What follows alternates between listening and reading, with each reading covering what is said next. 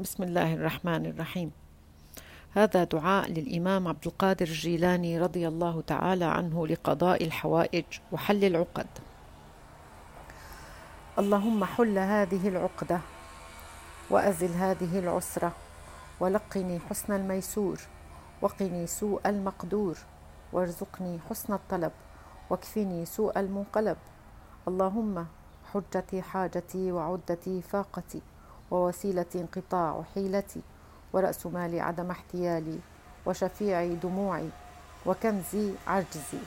إلهي قطرة من بحار جودك تغنيني وذرة من تيار عفوك تكفيني.